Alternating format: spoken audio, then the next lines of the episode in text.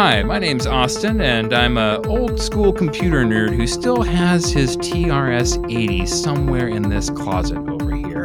And I happen to be a Max Headroom fan. And I'm Heather, and I've seen almost no movies in my entire life, and I know way too much about bars, and I've never seen Max Headroom. So we thought this would be a cool idea if we could get Heather to enjoy this program. Because I do like TV, even though some people say I don't.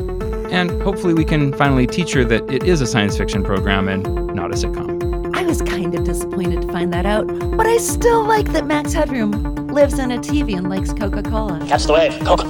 So join us every other week for 20, minutes, into the future. A Max Headroom podcast with Heather and Austin. Coming soon. Visit maxheadroompodcast.wordpress.com for more information.